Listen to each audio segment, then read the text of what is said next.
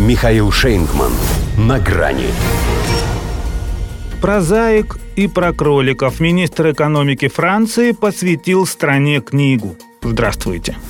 На грани.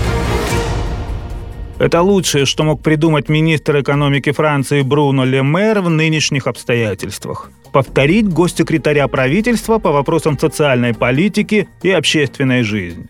Нет, он не стал, как Марлен Шьяпа, сниматься для обложки местной версии журнала Playboy, хотя та еще фигура. Он показал, что в каком-то смысле тоже прозаик. В смысле про тех, кто как кролики.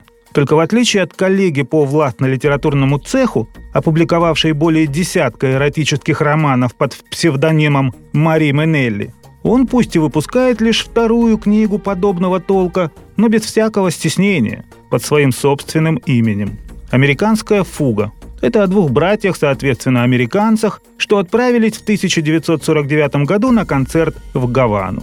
Пикантные приключения одного из них с некой Джулией настолько увлекли фантазию автора, что тот напрочь забыл, что обещал читателю трогательные размышления о хрупкости существования и рассказ о столкновении культур Востока и Запада. Тем, кому довелось ознакомиться с опусом, называет его из-за скудного языка и откровенных цен второсортным чтивом. Но это они со зла. И прежде всего на то, что чиновник, по департаменту которого проходит пенсионная реформа, как им кажется, чем-то не тем занимается. Зря они. Это только выглядит так, будто его сюжет не относится к суровым будням Пятой Республики. На самом-то деле, пусть в иносказательной форме, но это инструкция по применению именно в условиях силового повышения пенсионного возраста с 62 до 64 лет – Бери, Франция, пример Джулии. Как бы объясняет сочинитель согражданам, что расслабиться и получать удовольствие – это не собирать 2 миллиона человек на протест 1 мая, вступая в рукопашную с полицией, и не провозглашать новую французскую революцию. В общем, очень своевременная книга. Да французы и сами говорят о ней «мать», уточняя при этом, что «его». Это же тот самый Лемер, что на своей основной работе грозил России тотальной экономической войной, способной обрушить ее потенциал. Не получилось. Зато в этом, похоже, он и почерпнул вдохновение, если не для всего романа, то для его названия.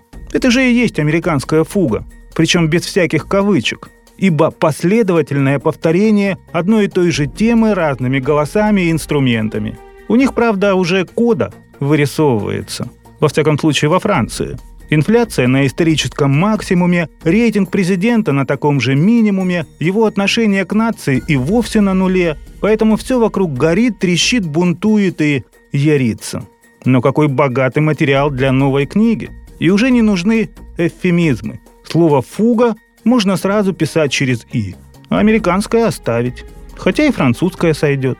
Только и она не позволит Лемеру снискать славу еще одного, вслед за Мэри Мэем Мапассаном, большого французского писателя на букву «М». На букву «М» он так и будет лишь чудаком. И то вторым, после Макрона. До свидания. «На грани» с Михаилом Шейнгманом.